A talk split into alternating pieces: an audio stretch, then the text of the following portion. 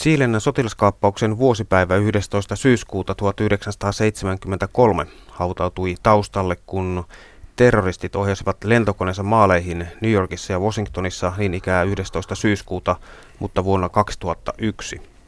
Chilen sotilaskaappauksessa sekä New Yorkin ja Washingtonin lentokoneiskuissa molemmissa oli kuitenkin kyse omaa aikakauttaan merkittävästi muokanneista tapahtumista. Chileä on vaikea enää tunnistaa samaksi maaksi, joka vuonna 1970 ensimmäisenä latinalaisen Amerikan valtiona valitsi vaaleissa presidentiksi sosialistin ja jossa kolme vuotta myöhemmin sotilashallitus tappoi kaappauksen jälkeen yli 3200 omaa kansalaistaan. Kidutettuja oli yli kymmenkertainen määrä, puhutaan jopa 38 000. Chilen maavoimien komentaja, kenraali Pinochet, ilmoitti 11. syyskuuta 1973 kello 9, että asevoimat olivat ottaneet vallan Chilessä. Pinochet syrjäytti marksilaisen presidentin Salvador Allenden, joka oli itse nostanut Pinochetin asevoimien johtoon, koska Pinochet ei ollut tunnettu poliittisesta kunnianhimostaan.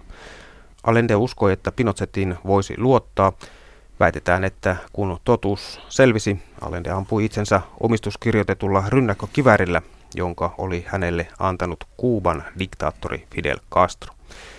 Kenraali Augusto Pinochet siis johti kaappausta ja sen jälkeen 17 vuotta vallassa ollutta sotilashallitusta. Nyt Pinochet tuomitaan yleisesti, mutta mielipiteet kaappauksessa syrjäytetystä sosialistipresidentistä Salvador Allendesta jakavat siileä edelleen, vai kuinka tietokirjailija filosofi Leif Sundström? Niin, Allende oli tosiaan sosialisti ja, ja hän halusi ihan selvästi niin kuin tehdä Chilestä sosialistisen yhteiskunnan ja hän aloitti hyvin niin kuin radikaalit uudistukset. Hän ei aloittanut ihan tyhjästä, että jo edellinen presidentti aloitti jo tämmöiset reformit ja Allende sitten jatkoi niitä vielä kärjistetymmin ja, ja Tämä herätti sitten voimakkaita vastareaktioita ja, ja maan talous lähti laskuun. Yhdysvallat reagoi siihen siten, että, että se vähensi sijoituksiaan ja, ja, ja ryhtyi erilaisiin vastatoimiin, jotka sitten rokottivat Chileä. Ja tosiaan Allenden kausi keskeytyi ja se ei ole ollut todellakaan mikään taloudellinen menestystarina ja, ja sen tähden yhä edelleen osa chileläistä ajattelee, että tämä, tämä sotilasvallankaappaus oli oikeutettu, että se pelasti maan marksismilta. Kun arvioidaan Allenden hallituksen ja Chilen keskenään riitaisan vasemmiston toimintaa ennen, ennen kaappausta, niin on kerrottu, että myös Allenden hallitus rikkoi toistuvasti oikeusvaltion periaatteita. No huomattavasti vähäisemmässä määrin kuin Pinochet sitten myöhemmin, mutta tota, kyllähän nämä uudistukset, mitä hän teki, niin ne olivat liian nopeita ja, ja niissä ei, ei niin kuin otettu millään tavalla huomioon minkäänlaista niin kuin kansallista konsensusta. Ja, ja se oli sinänsä aika lyhytnäköistä. Ja sitten täytyy huomioida se, että, että tota, nämä ristiriidat kärjistyi niin, että Allende menetti itsekin niin otteensa näistä vanhoista tukijoukoistaan. Eli työläisten piiristä tuli sitten sellaisia toimia, että, että hän ei ollut niistä vastuussa. Allende on kuitenkin sekä Chiilessä että maailmalla yhtä vahva symboli demokratialle kuin Pinochet on diktatuurille. No ja äh, ehkä kohtuuden nimissä täytyy sanoa, että Pinochet ei ole diktaattorista kaikkein pahimpia. Hän, hän aluksi ei niin kuin millään tavalla profiloitunut tässä tämän sotilashallituksen niin kuin selvänä johtajana. Se oli sotilasjuntta, jossa oli kolme muutakin jäsentä kaikki ne armeijan eri osastot oli edustettuna. Pinochet kyllä sitten pikkuhiljaa, hän, hän niin kuin tavallaan nostettiin aika nopeasti niin kuin johtoon, koska hän oli suurimman osaston maavoimien komentaja, mutta hänen niin kuin tämmöinen diktaattorin asemansa ei todellakaan ollut niin kuin mitenkään selvä. Et siihen kesti vielä, vielä joitakin vuosia. Ja Allenden tämä demokraattisuus, niin, niin siitäkin voidaan sitten olla vähän montaa mieltä, että riippuu siitä kuka puhuu. Ehkä Allende jäi historiaa vähän semmoisena romanttisena hahmona, että jo, joka, jolla oli hyvät tarkoitukset, mutta sitten nämä, nämä olosuhteiden voimasta, niin ne, ne tarkoitukset kääntyi itseään vastaan. No kuka sitten on pahin diktaattori mielestäsi, kun tuossa mainitsit, että Pinochet ei ollut pahin? No kyllä listalla löytyy monia hänen edeltään. Että tota, jos ajattelee näitä Chilen uhreja, niin, niin totta kai jokainen on liikaa tuhansia kuoli, mutta, mutta ei, ei sitä voi verrata niin kuin esimerkiksi Kamputsan Pol Potin, joka teurasti neljänneksen maan väestöstä. Eli, eli ihan toisissa luvuissa kyllä liikutaan. Eli, eli kyllä näitä hulluja riittää joka lähteen. Joo. Yhdysvaltain presidentin turvallisuuspoliittinen neuvonantaja Henry Kissinger oli Pinochetin vallankaappauksen taustapiru, joka siis puhasi kaappauksen taustalla. Mitä intressejä hänellä nyt sitten tässä oli? No Yhdysvallat äh, oli tietenkin 1800-luvulta asti niin, no, enemmän tai vähemmän toteuttanut tätä Monroe-oppia, eli, eli latinalaisen Amerikan asiat kuuluvat tavallaan Yhdysvaltojen intresseihin. Ja, ja näähän, tämä oppihan oli voimistunut vielä 1900-luvulla, kun USA nousi niin kuin kiistottomaksi suurvallaksi, ja, ja tota, USA oli tottunut siihen, että se puuttuu sitten latinalaisen Amerikan asioihin enemmän tai vähemmän suoraan. Sitten siinä oli taustalla tämä Kuuban irtaantuminen Yhdysvaltojen holhouksesta. Ja, ja amerikkalaiset olivat tosiaan valmiita aika, aikamoisiin keinoihin, että, että toista Kuubaa ei sitten tälle, tähän latinalaiseen Amerikkaan muodostuisi. Ja varmaan Kissingeria ja Yhdysvaltoja vähän nyppi sekin, että tämä sosialistipresidentti Salvador Allende siis kansallisti yrityksiä ja hänestä haluttiin sitten päästä eroon keinolla millä hyvänsä ja kaihtamatta ja nopeasti. Joo, ei haluttu tosiaan niin näitä amerikkalaista pääomaa siellä Chiilessä menettää. Sotilaskaappauksen kulku sekä sitä seuranneet murhat ja karkotukset nostivat siis Pinochetin aikansa voimakkaimmaksi oikeistolaisen sotilasdiktatuurin symboliksi. Naapurimaan Argentiinan sotilasjohtajat tappoivat enemmän ihmisiä, mutta heidän väkivaltansa vaikutti summittaisen järjettömältä. Pinochet eteni puolestaan toimissaan kylmän järjestelmällisesti ja päättäväisesti. Joo, tämänkin takia niin Pinochetia ehkä voi pitää ihan kaikkein pahimpana diktaattorina, että hän, hänellä oli kyllä tiettyä järkeä näissä toimin, toimissaan. Tästä täytyy huomioida se, että Chilen armeijahan on perinteisesti ollut hyvin tämmöinen moderni, erittäin hyvin koulutettu. Chilehän ei ole koskaan historiansa aikana hävinnyt yhtään sotaa. Päinvastoin se on niin kuin, muun muassa yhdessä sodassa voittanut Perun ja Bolivian ja, ja itsenäisyyden jälkeen se on laajentanut alueitaan kaksinkertaiseksi. Ja mm, se armeija on hyvin arvostettu instituutio siellä ja upseerit saavat siellä, tai ovat saaneet ainakin, niin hyvin semmoisen korkealuokkaisen koulutuksen. Ja, ja Pinochetilla oli, oli kuitenkin, niin kuin, hän ei ollut pelkästään sotilasta, hänellä oli jonkunnäköinen näkemys muusta taloudesta. Eli palataan siihen varmaan myöhemmin, mutta hän siis otti käyttöön tämän uusliberalismin oikeastaan ensimmäisenä maana maailmassa ja hän sai siitä muun muassa Britannian Margaret Thatcher ihaili Pinochetia ihan aivan loppuun asti. Tämä Pinochetin johtama sotilasjunta, niin se, se kuitenkin organisoi näitä kuolemanpartioita puhdistamaan maan poliittisista vastustajistaan ja, ja sulki parlamentin ja sensuroi mediaa ja puhdisti yliopistot ja pahoja kirjoja poltettiin barbaarisesti roviolla ja niin edelleen, että tällaista ihan normaalia hmm. Joo, diktaattorin var- toimintaa. Kyllä, näin on nyt enemmän tai vähemmän kuuluu diktatuureihin. Täytyy nyt pikkasen kuitenkin tasotella tämä pahin vaihe oli siinä 70-luvulla vähän niin kuin Allenden kaatumisen jälkeen. Ja Chilen vasemmisto saatiin aika nopeasti polvilleen. Eli sinne ei muodostunut semmoista niin kuin jatkuvaa sissisotaa, niin kuin esimerkiksi jossain Perussa on ollut pitkään tai Kolumbiassa. Chilessä niin kuin Pinochetin sotilashallinto toimi nopeasti ja napakasti, siis heidän kannaltaan napakasti. Ja, ja tota, sitten sen jälkeen niin kun asiat, asiat eteni vähän rauhallisemmin. Tosiaan oli näitä kuolemanpartioita. Puhuttiin kuoleman karavaaneista. Sillähän on siis maana hyvin maantieteellisesti erikoinen. Se on pohjois-eteläsuuntaan pisin maa. Ja, ja väestö on hyvin voimakkaasti keskittynyt siihen pääkaupunki Santiagoon. Ja, ja maaseutu on hyvin varsin niin kuin väljään asuttua tämä sotilasvallankaappaus tietenkin tapahtui ennen kaikkea Santiagossa, mutta sitten muu maa piti saada kanssa hallintaan. Mutta, mutta koska väestö oli niin keskitetty ja myöskin sotilasvoimat niin keskitetty, niin oli ihan niin kuin tämmöisiä helikopterijoukkoja, jotka liikkuvat sitten nujertamassa tämmöiset mahdolliset kapinapesäkkeet.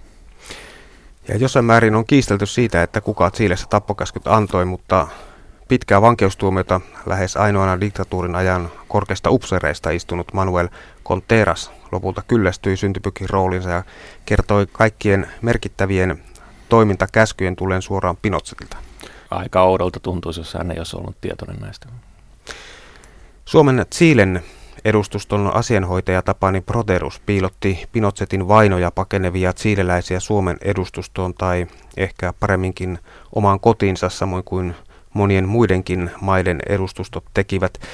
Tämä tehtiin kuitenkin niin taitavasti, että monet lähinnä kai toimittajat ihmettelivät ja arvostelivat, miksei Suomi auta pakolaisia. Tässä oli taustalla myöskin se asia, että Proteerius kylmä viileästi totesi, että, että häneltä asia kysyttäessä, että se ei kuulu ikään kuin meidän Suomen politiikkaamme ja Proterius ei, ei niin kuin korjatu näitä lehdistössä olevia väitteitä, mutta tässä oli taustalla se, että hän suojeli vaimonsa kanssa asuntonsa ullakolle ja kellariin piilotettuja pakolaisia. Että kuitenkin tällaista, tällaista tuota suojelutoimintaa oli varsin kattavasti siellä Suomen lähetystössä. Joo, no se on ihan hienolta kuulosta. Mä en tunne tätä yksityistapausta, mutta jos näin on, niin, niin se on ihan kunnioitettava. Ja, ja tosiaan hän varmasti halusi suojella näitä ja vuoden 1974 loppuun mennessä Suomeen oli saatu toimitettua 150 pakolaista ja DDRn peräti 1200 pakolaista, joista valtaosa suomalaisten avustuksella, näin, näin kirjoitetaan. Joo. Monethan näistä Siilen pakolaista ilmeisesti palasi takaisin sitten, kun demokratia myöskin palasi. Ja Proteris on itse todennut myöhemmin, että se oli yksi pienen, pieni askel Suomen profiilin inhimillistämisessä ja pohjoismaalaistumisessa – Toisaalta myöskään Pinotsetin maine ei ole aivan, aivan yksi ulotteinen, niin kuin tässä vähän on sitä pohdittukin, niin veristen alkuvuosien jälkeen hän siirtyi valikoivaan väkivaltaan ja tarkkaan tiedotusvälineiden valvontaan. Joo, hänellä oli sitten kuitenkin tämmöinen vähän niin kuin toisella kädellä pelaaminen siinä mukana. Eli hän, hän puhui tämmöistä oudosta ristiriitaisesta käsitteestä kuin autoritaarinen demokratia. Eli, eli tota, hän järjesti tämmöisiä äänestyksiä. Kuuluisi oli vuoden 80 kansanäänestys, jossa kysyttiin kansan mielipidettä hänen, hänen tota, vallastaan, ja kansahan sanoi yllättäen kyllä.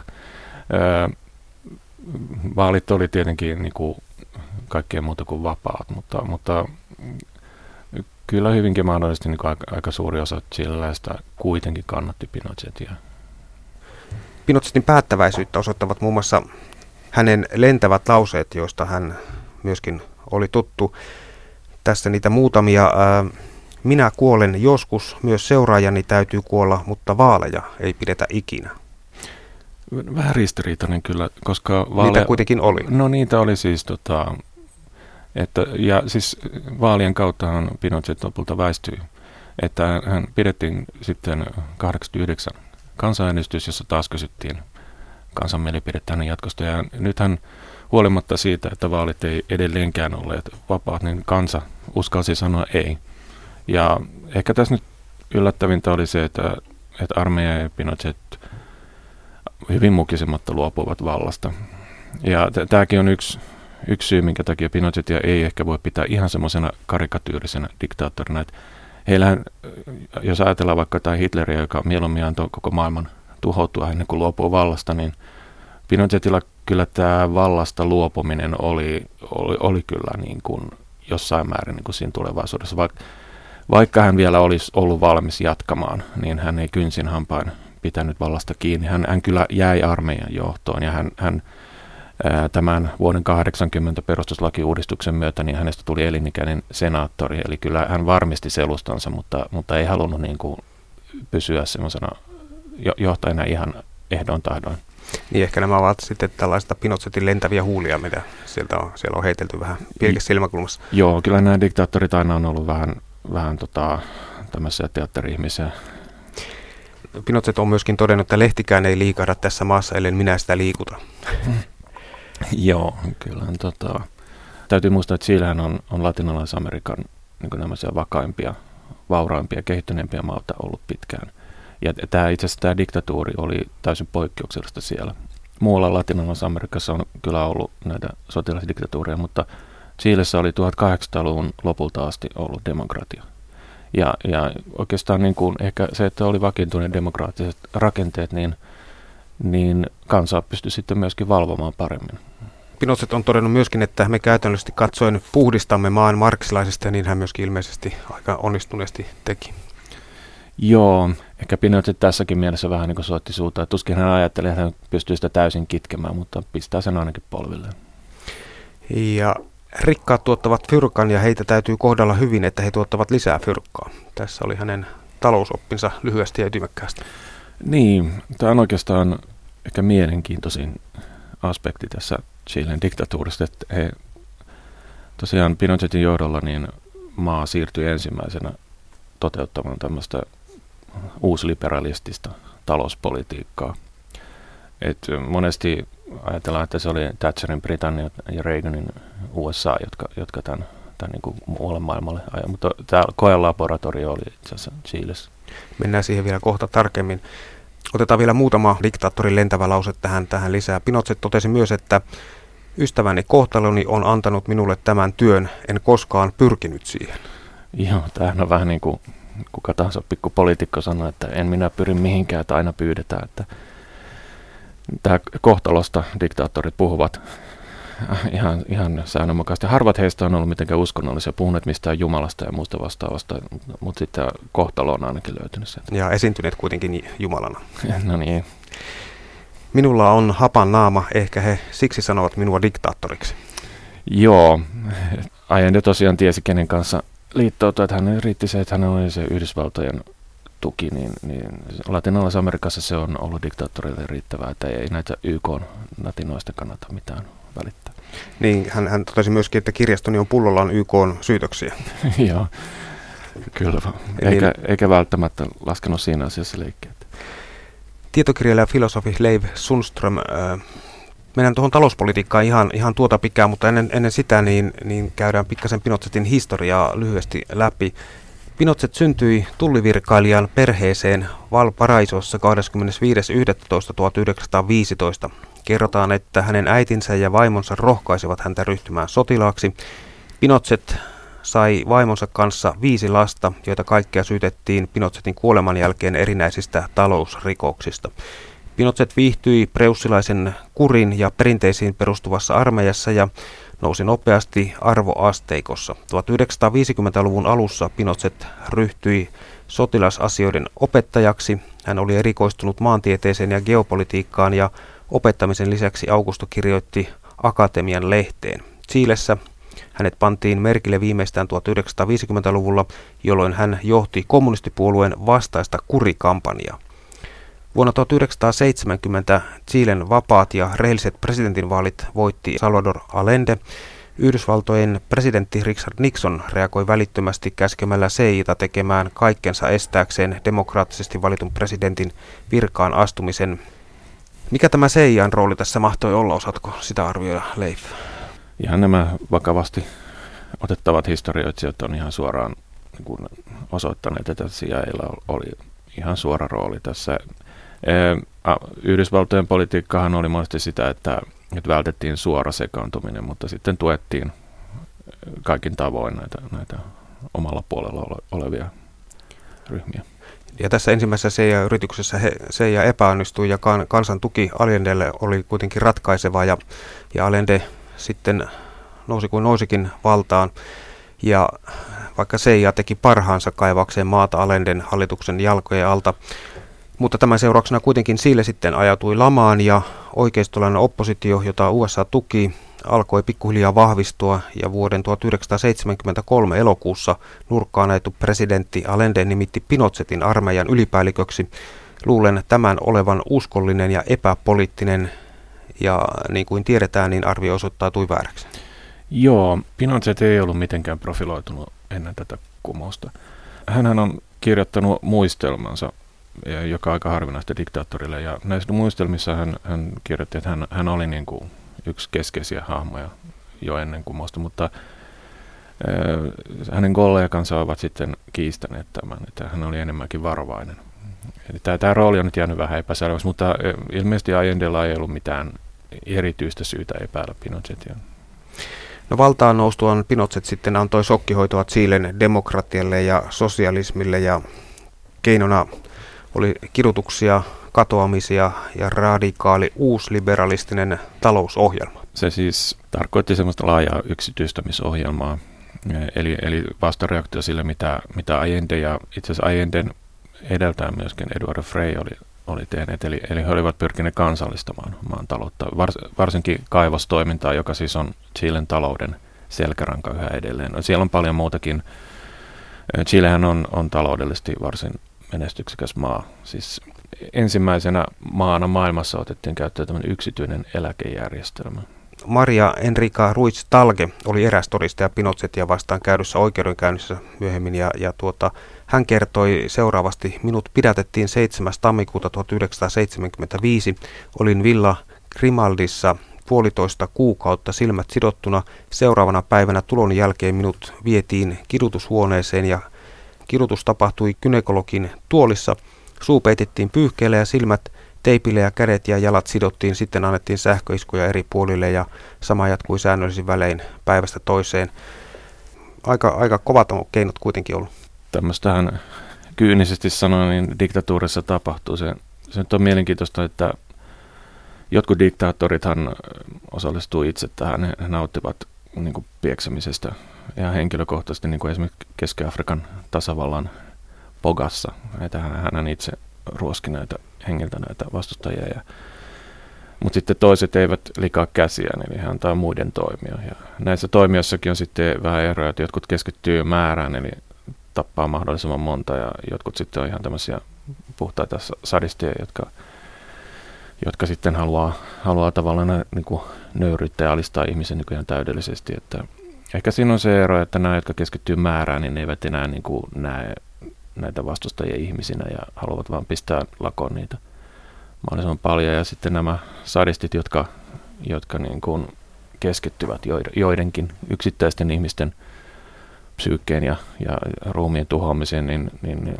he, he tuntevat niin kuin jotain semmoista kylmää vihaa, joka, joka niin kuin jotenkin kiihottaa heitä. Että, mutta jotenkin niin kuin tämmöinen kuvio tuntuu toistuvan niin kuin diktatuureissa Pinochetilla oli, oli kuitenkin eräs, eräs tapa ja tyyli, mikä käsittääkseni missä näkyy niin kuin nimenomaan hänen kädenjälkensä.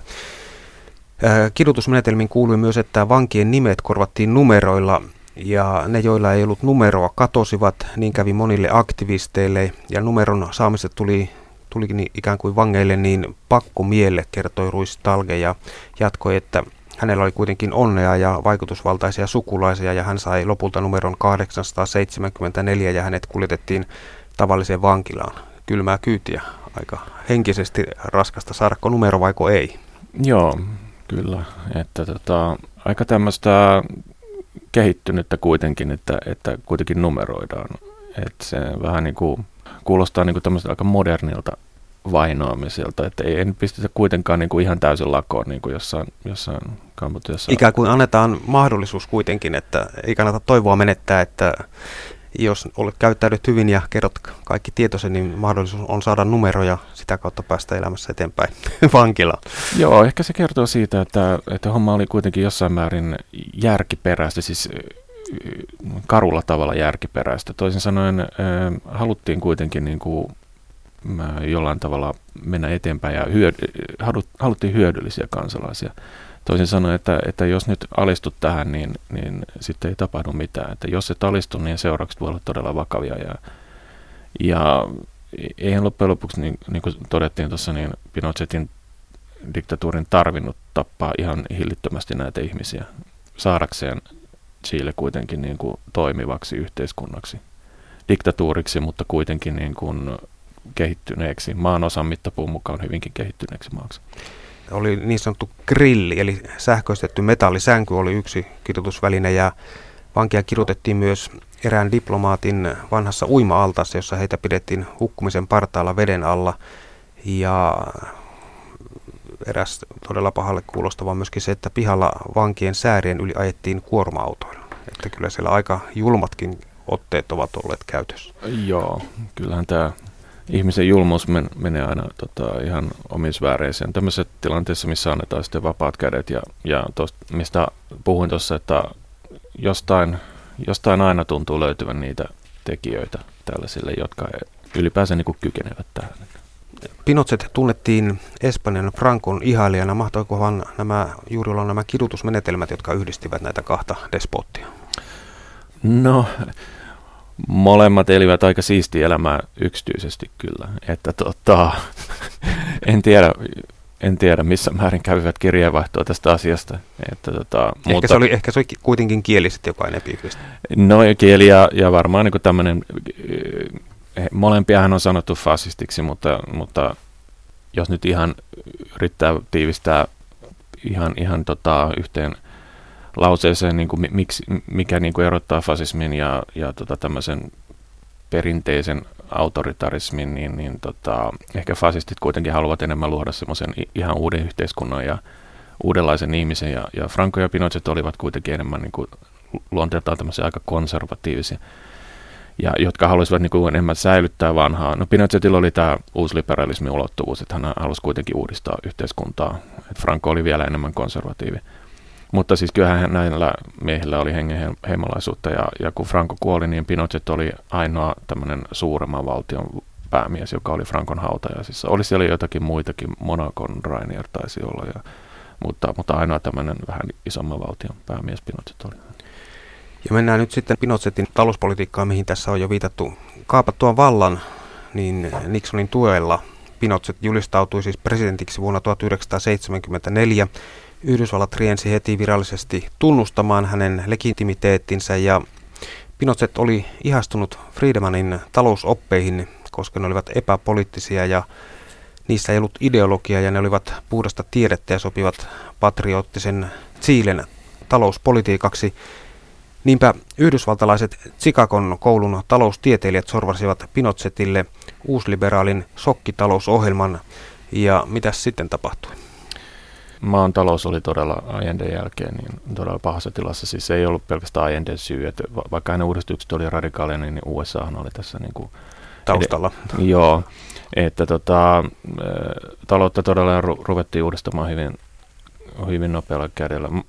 Ja, ja on puhuttu näistä Chicagon pojista, eli, eli tota, chileläisiä taloustieteen opiskelijoita oli ollut tosiaan e, enemmänkin tuolla Friedmanin opeissa Chicagossa. Siis tämä uusliberalismin jonkunnäköisenä alkupisteenä voidaan pitää tosiaan Milton Friedmanin, Friedmania, joka, joka vaikutti Chicagon yliopistossa. Ja, ja tota, nämä Chicagon pojat tulivat sitten Chileen johtamaan tätä, tätä Pinochetin hallinnon talouspolitiikkaa.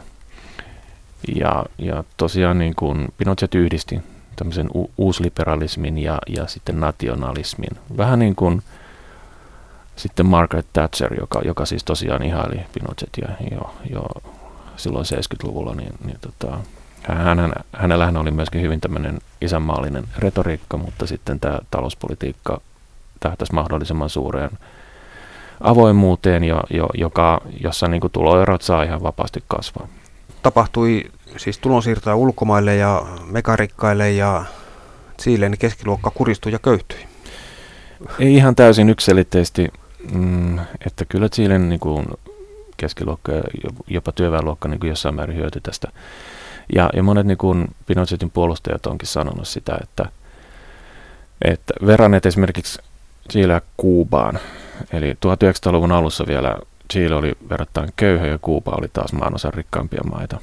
Ja, ja sitten 60-70-luvulla niin mentiin ihan vastakkaisia teitä ja, ja lopulta Kuubasta tuli, tuli maanosan köyhimpiä maita ja Chilestä tuli maanosan vauraampia maita. Ja kyllä se vauraus ei sen pelkästään niin kuin ihan, ihan niin kuin keskittynyt harvojen taskuun, että kyllä, kyllä, kyllä se koko muu, muukin kansanosa siitä hyötyi. Tässä on nyt muistettava se, että, että tota, Allende jälkeen talous oli todella kuralla ja, ja tavallaan Pinochetin kautta on helppo verrata siihen Allenden kauteen. Eli, eli siis inflaatiohan oli, oli valtavan korkealla Allenden jälkeen ja, ja Pinochet sai sen, tai sanotaan ne Chicagon pojat saivat sen tauttumaan. Öö, ja, ja kyllähän niin kuin maan vienti alkoi vetää ja siis ma- maa vaurastui, mutta, mutta talouskasvu ei kuitenkaan ollut yhtään se voimakkaampaa kuin, kuin ennen Allendea. Eli, eli riippuu vähän siitä, mihin vertaa, että oliko se nyt menestystarina vai ei. Sanottakoon vielä tästä Milton Friedmanista, että hän kyllä seurasi tätä Chilen kehitystä. Ja hän, hän jopa puhui Chilen ihmeestä, koska talous kääntyi kuitenkin kasvuun ja, ja tota, hän, hän ei, on kuitenkin sitten myöhemmin sanonut, että ei tarkoittanut tätä, tätä muuta politiikkaa, että hän vastustaa diktatuuria. Ja hän, hän enemmänkin tarkoitti ihmeellä sitä, että sotilashallinto toteutti tämmöistä vapaata talouspolitiikkaa. Hyvin useinhan sotilaat ei ole tajunneet tai välittäneet taloudesta yhtään mitään. Heillä ei ollut oikeastaan mitään tämmöistä näkemystä siitä. Ja, ja se talouspolitiikka, mitä he on monesti korostanut, niin on, on semmoista panostamista raskaaseen teollisuuteen, toisin sanoen sotateollisuuteen, ja, ja sitten semmoista tietynlaista omavaraisuutta.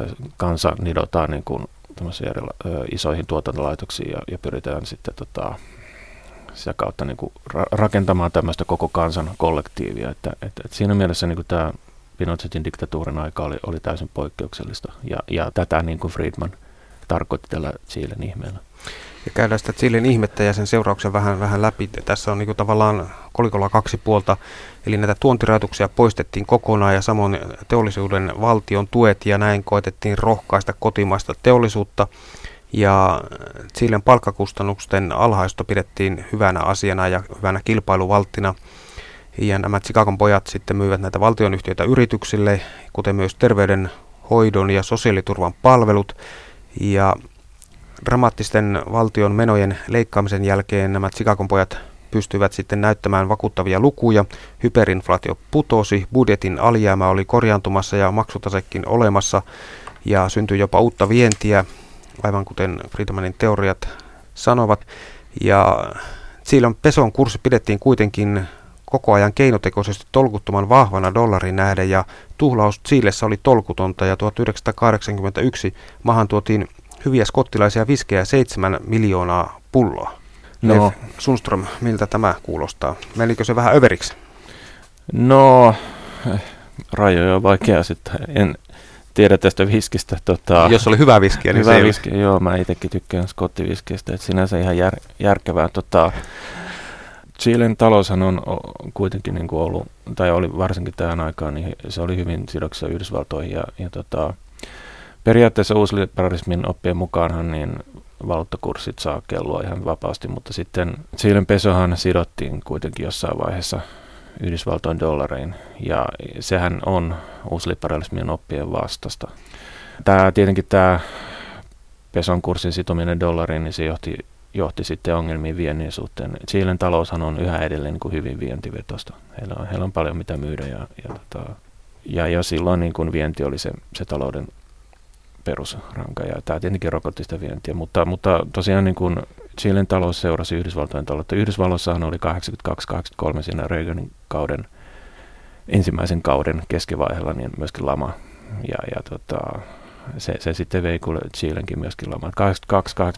82-83 tämä Pinochetin hallintohan oli, oli pienessä vaarassa. Et silloinhan kansa jopa nousi hetkeksi kadulle, ei tietenkään kaikki, mutta osa. Että armeija joutui puuttumaan peliin, tukahduttamaan näitä mielenosoituksia. Taloustieteen Nobelilla palkitun Chicagon yliopiston professori Milton Friedmanin oppilaat tekivät siileläisistä hetkeksi siis väritelevisioiden stereoiden ja ranskalaisten hajuvesien suurkuluttajia, mutta toisaalta kuitenkin vain, vain hetkeksi. Mm. Mutta jos mennään tähän Chilen pahimpaan vaiheeseen, niin 1981, silloin kun Yhdysvalloissa oli juuri tämä lama ja se heijastui myöskin Chileen ja vähän joka puolelle, niin Chile sai vienistä 3,9 miljardia dollaria, mutta osti samaan aikaan ulkomailta 6,3 miljardilla dollarilla. Lisäksi se teki suoria kulutusluottoja 1,3 miljardilla dollarilla Erotus meni suoraan Chilen ulkomaisille velkatileille, kun sotilasvalta alkoi vuonna 1973. Ulkomaan velka oli 4 miljardia dollaria, vuonna 1981 se oli 18 miljardia dollaria. Lopullinen romahdus taloudessa tapahtui 1983, jolloin havaittiin, että pankit olivat lainanneet enemmän rahaa ulos kuin niillä oli pääoma, ja pankkilaitos meni sitten nurin. Ei, ei lopullinen romahdus kuitenkaan, että että kyllähän Chile siitä selvisi niin kuin Yhdysvallatkin. Eli, eli tota, velkaa otettiin, mutta, mutta se ei koitunut kohtalokkaaksi. Eli, eli tämä velkaongelmahan on latinalaisessa Amerikassa ollut perinteisesti hyvin tota, vaikea. Ja, ja siis kokonaisia maitahan on, on käytännössä mennyt konkurssi. Siis Argentiina vuonna 2001 ja, ja Meksiko ilmoitti jossain vaiheessa, että ei kykene hoitaa velkoja. Brasilia ilmoitti jossain vaiheessa, että se ei kykene hoitamaan velkoja. Ei Chilelle koskaan käynyt näin. Eli tämä velka kasvoi, mutta, mutta se saatiin kyllä hallintaan. Mutta tämä kansantulo, niin se kuitenkin pahimpina aikoina se putosi 14,3 prosenttia, teollisuustuotanto 22 prosenttia ja tavaran tuotanto 56 prosenttia ja yli 800 merkittävää chileläistä teollisuusyritystä löi, löi laudat ristiin ikkunoihin vuonna 1982, että aika vaikea se tilanne silloin on ollut siellä. Joo. Ja, ja Pinochet kuitenkin pysyi vallassa. Pysyi vallassa joo, että tota, ehkä tässä se, minkä takia ei, ei niin kuin tullut tämä, sen vakavampaa romahdusta kuitenkin, tai minkä näköistä sisällissotaa tai tämmöistä, niin, niin tota, kyllä siinä koko ajan kuitenkin oli vähän sellainen, että Pinochet ei eikä ole koko loppuelämäänsä johdossa. Täytyy muistaa tämä, että tämä neljän hengen sotilasjunta, niin sehän vähän hajosi siinä 70-luvulla. Eli, eli Gustavo Leikki, joka johti ilmavoimia, hän, hän joutui eroamaan vuonna 1978. Ja osa syy oli se, että hän, hän halusi, että palataan demokratiaan nopeammin. Eli vaikka sotilasdiktatuurit, kuinka pahoja ne ovatkin, niin, niin niissä kyllä monesti on vähän sellainen mentaliteetti, että tämä on väliaikaista. Se ei ole niin, niin puhdasta persoonallistista diktatuuria, niin kuin kaikki niin kuin nämä Hitlerit ja Stalinit ja Pokasat ja muut vastaavat, jotka haluaa niin tosiaan pysytellä vallassa millä, millä hinnalla tahansa koko kansa vaikka tuhotaan siinä samassa. Että, että tässä oli kuitenkin vähän semmoinen henki, että, että Pinochetkin, jos kansa niin haluaa, niin väistyy.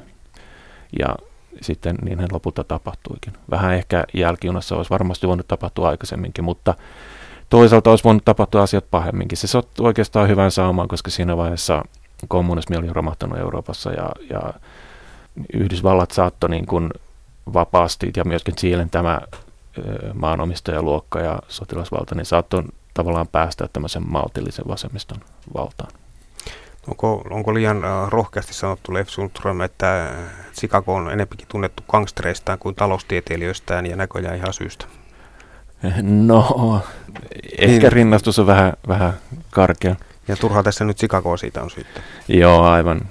Valtansa huipulla vuonna 1980 Pinochet julkaisi uuden perustuslain. Laki antoi Pinochetille oikeuden pysyä presidenttinä aina vuoteen 1989 asti ja vallan rajoittaa mielipinevapautta mielin määrin. Diktaattorilla oli oikeus vangituttaa kuka tahansa ja tuomiosta ei voinut valittaa paitsi diktaattorille itselleen, että, että näin hän varmisteli omaa valta-asemansa tulevaisuudessa, mutta miten tällaiset niin kuin, ovat voineet mennä läpi, että aika vahvassa asemassa hän oli. Joo, varmaan se, että niin kuin toisella kädellä lyödään ja toisella kädellä vähän silitetään, että hän kyllähän hyvin nopeasti niin kuin jo vuonna 1975 niin, niin tota Pinochet tai sotilasjuntta silloin enemmänkin, niin perusti tämmöisen neuvoa antavan elimen, johon kuului muun muassa entisiä presidenttejä. O- oli kova kuri niitä vastaan, jotka, jotka tota, napinoivat, mutta, mutta sitten toisaalta toisaalta kuitenkin niin kuin se yhteiskunta jatkoi toimintaansa, tie, niin kuin ne vanhat rakenteet olivat jalossa. Ja tästä kovasta kurista, jos pikkusen katsotaan kolikon tätä puolta, niin pidotset oli pelkoa ympärilleen ja haetutti muun muassa vankilosta ihmisiä, jotka julkisesti telotettiin viirakkoveitsillä tai heidän silmät jopa kaivettiin päästä. Ja, ja Pinotsetin itseluottamus oli kasvanut jopa vaarallisiin mittoihin ja lopulta tyranni kaatui sitten omaan näppäryytensä liittyen näihin vaaleihin. Tämä vallasta luopuminen ei nyt sitten kuitenkaan ollut mikään hirvettävä katastrofi, että se nyt oli tämmöinen puolittainen astuminen pois. Siis se, että, että vaikka, vaikka nyt tulikin siviilihallinto ja, ja vieläpä niin kuin, tota, vasemmistolaisia presidenttejä, niin, niin tota, koko ajan piti ottaa huomioon tämä armeijan tuki ja, ja Pinochetin asema armeijan ylipäällikkönä ja elinikäisenä senaattorina, että kesti vielä, vielä kauan ennen kuin sitten Pinochetia pystyttiin syyttämään mistään. Mutta ei se, ei se Pinochetin tulevaisuus mitenkään ruusuinen ollut sitten, kun hän, hän vallasta, vallasta luopui matkustettuaan Britannian syöpähoitoihin. Armeijan komentaja tuolloin sitten, niin kenraali Pinochet pidätettiin. Espanjalaiset olivat nostaneet häntä vastaan syytteen ulkomaisten siviilien kiduttamisesta ja murhaamisesta. Pinochet kuitenkin palautettiin pyörätuolissa Chileen huonon terveydentilan perusteella. Santiagossa kenraali otettiin vastaan riemukkaasti eikä pyörätuolia enää tarvittu. Joo, muistan katsoneeni telkkarista tämän tapauksen, kun hän, hän tota, tuli lentokentällä ja tosiaan alkumatkan kulki pyörätuolilla, mutta sitten nousi sitä näppärästi ylös. Se oli aika äh, tavallaan hauska tilanne, että tuntui siltä, kun hän olisi nostanut keskisormen pystyyn siinä kaikille näille, näille tota, vainoijille, jotka yrittävät saada hänet jotenkin oikeuden eteen.